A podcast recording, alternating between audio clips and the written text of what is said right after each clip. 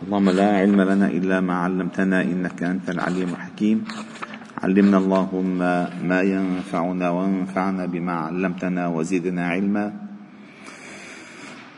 واجعلنا ممن يستمعون القول فيتبعون أحسنه. وأدخلنا برحمتك في عبادك الصالحين. وبعد. فلا نزال معكم أيها الأحباب الكرام. في مجالس القرآن ضمن دروس قرآن الفجر. وقد وصلنا إلى قوله تعالى من سورة آل عمران وإذ قالت الملائكة يا مريم إن الله اصطفاك وطهرك واصطفاك على نساء العالمين. يا مريم اقنتي لربك واسجدي واركعي مع الراكعين. هذا الخطاب من الله تعالى بواسطة الملائكة إلى أمته الصالحة الصديقة مريم. وخاطبها بهذا الخطاب لكرامتها وعلو منزلتها وشرفها. وناداها أن تقنت أولا ذكر لها ميزاتها وأوصافها أن الله تعالى اصطفاها وطهرها. ونحن أيها الأحباب الكرام دائما نسعى في عباداتنا للطهارة. صحيح أنه لا تصح العبادة خصوصا الصلاة من غير طهارة. ولكن ينبغي أن يفهم الإنسان أن الهدف من كل العبادات الطهارة. فالله تعالى قال خذ من أموالهم صدقة تطهرهم وتزكيهم بها. تطهرهم.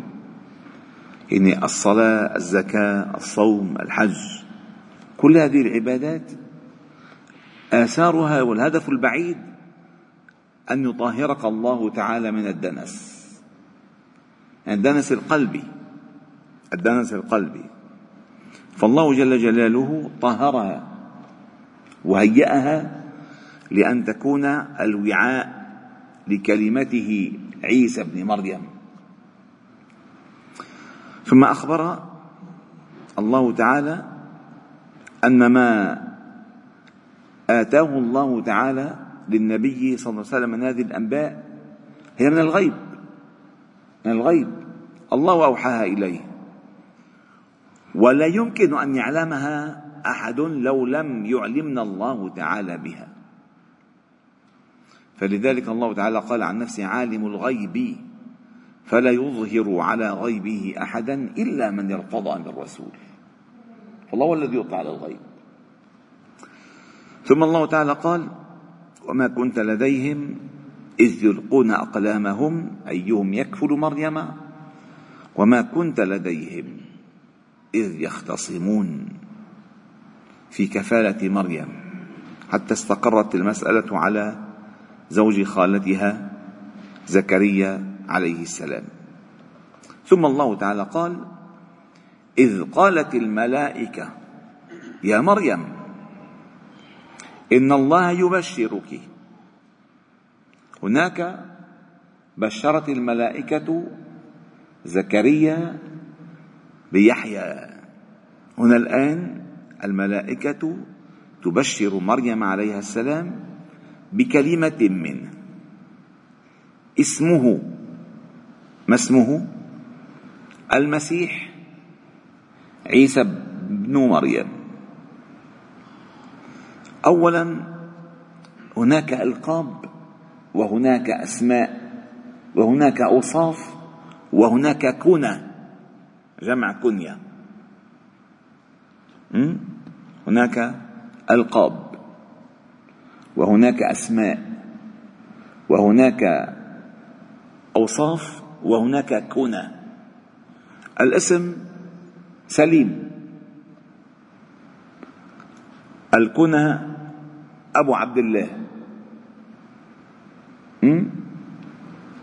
طيب. آه الألقاب الأعور الأحناف المسيح. هذا لقب. الأوصاف وجيها في الدنيا والآخرة. فالله تعالى ذكر هنا في المسيح عليه السلام ذكر أولا لقبه ثم ذكر اسمه ثم ذكر وصفه. ونسبه إلى أمه. فيمكن أن تقول سأحدثكم عن ابن مريم. يفهم فورا أنه المسيح عيسى. فالمسيح عليه السلام قيل أو ورد في التفاسير أن اسم المسيح لأنه كان كثير السياحة في الأرض. وكان عندما يمسح يمسح على شيء يظهر الله تعالى معجزته فيه. مسيح. وقيل أنه مسيح القدمين. مسيح القدمين. ولعل أرجح الأقوال أنه لكثرة سياحته في الأرض ولظهور معجزته عندما يمسح على شيء. هلا يمسح على شيء. لما يصير كل واحد عنده اجران بلا. أنا مثل المسيح. لا ما هيك المقصود فالمهم وقد يكون هو مسيح القدمين. قد يكون ولكن الأشهر في ذلك أنه ليمسح يبرئ الأكمه والأبرص ويحيي الموتى بإذن الله. ستأتي تفاصيل هذه الآيات بعد. فقال المسيح اسمه المسيح عيسى بن مريم.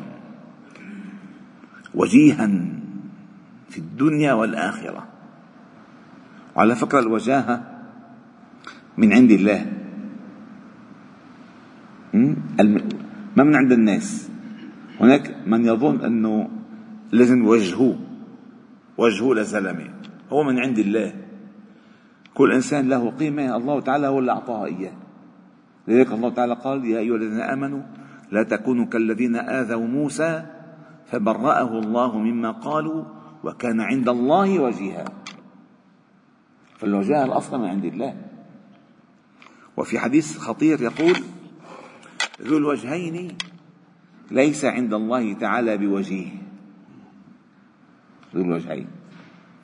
فالله هنا قال وجيها في الدنيا يعني أنه مقدر أينما كان يحترم. كما قال في سورة مريم فأشارت إليه. قالوا كيف نكلم من كان في المهد صبيا قال إني عبد الله آتاني الكتاب واجعلني نبيا واجعلني مباركا أينما كنت أينما كنت. تأتي البركة. هذا كلام مهم. اجعلني مباركا أينما كنت. حيث حيث محل حلت معه البركة. هنا قال وجيها في الدنيا والآخرة. ومن المقربين عند الله. ويكلم الناس في المهدي. ممن تكلم في المهدي عيسى عليه السلام وابنة ماشطة فرعون وقصة جريج العابد الذي اتهم بالفتاة. فتكلم الصبي وقال الراعي أبي وليس جريج. ممن تكلم في المهد.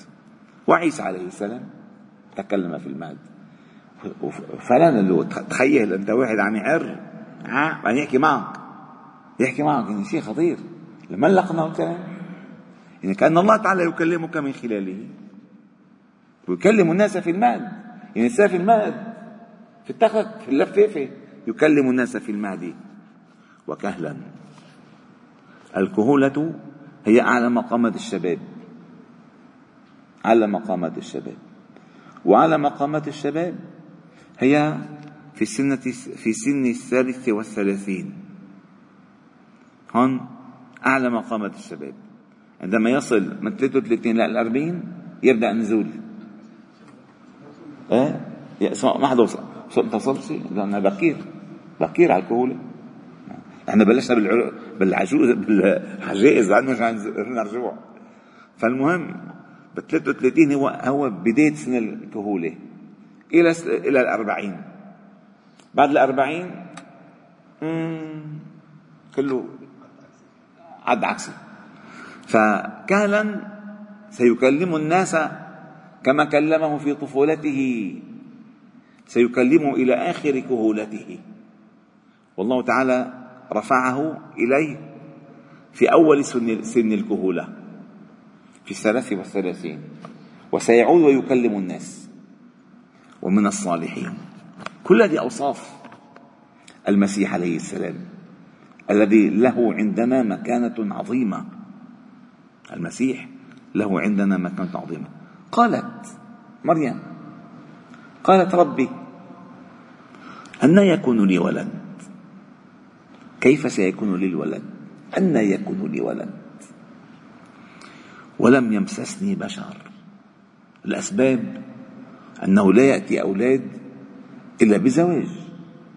كيف يأتي أولاد؟ ما في تصل ما في دليفري أولاد. علي بابا إكسبريس ما في تطلب ولد ولا أمازون تطلب ولد.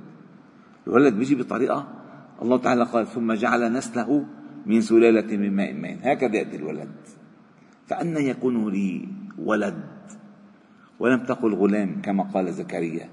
ولد أي سيلد. ولم يمسسني بشر. قال كذلك الله يخلق ما يشاء. أنت المعجزة؟ وسيكون ما في بطنك المعجزة. وتفاصيل هذه المسألة في سورة مريم. إذا انتبذت من أهلها مكانا شرقيا فاتخذت من دونهم حجابا فأرسلنا إليها روحنا فتمثل لها بشرا سويا. قالت إني أعوذ بالرحمن منك. إن كنت تقيا. قال إنما أنا رسول ربك لأهب لك غلاما زكيا.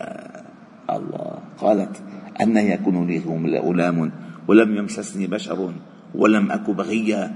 قال كذلك. قال ربك. هو علي هين. ولنجعله آية للناس ورحمة منا. وكان أمرا مقضيا فحملته فانتبذت به مكانا قصيا. أي حصل حصل الإخصاب بكلمة الله وحصل الحمل ومرت مريم بفترة الحمل. هنا الله تعالى قال قالت ربي أن يكون لي ولد ولم يمسسني بشر. قال كذلك الله يخلق ما يشاء. إذا قضى أمرا فإنما يقول له كن فيكون. إن كما خلق آدم سيخلق عيسى عليه السلام. خلق آدم من غير أب ولا أم وسيخلق عيسى من أم بلا أب. سبحان الله. قالت ويقال ويعلمه الكتاب والحكمة والتوراة والإنجيل. أي سيعلمه كلماته كلها. يعني سيعلمه الكتاب والحكمة والتوراة والإنجيل. التوراة الكتاب الذي أنزل على موسى. يعني عيسى أتى معلم أتى معلم هذا هذا الكتاب. إن هو ما قرأه الله علمه إياه. وسيؤتيه الإنجيل الذي فيه التوسعة في الأحكام على بني إسرائيل وتفصيل ذلك إن شاء الله في الغد بعون الله وتوفيقه. والحمد رب العالمين. خالد سبحان الله وبحمدك خالد أشهد أن لا إله إلا أنت. نستغفرك ونتوب إليك. وصلي وسلم وبارك على محمد. وعلى آله وأصحابه أجمعين والحمد لله رب العالمين.